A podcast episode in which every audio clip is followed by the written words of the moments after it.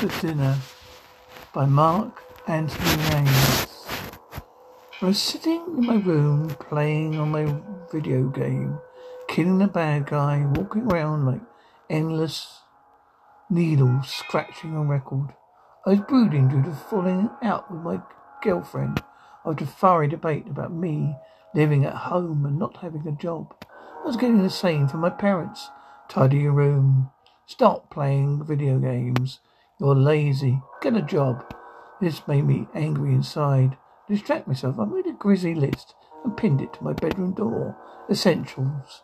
Knives. Saw blades. Fridges. Microwave.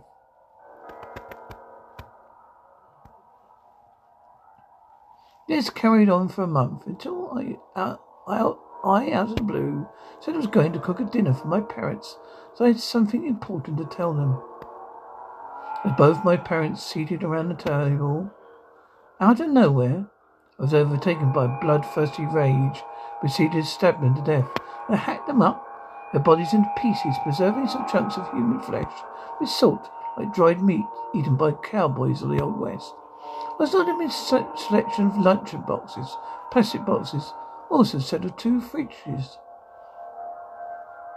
Um, bits of my mum and we when bits of my we have bits of my mum and dad's flesh. I microwaved their worst parts.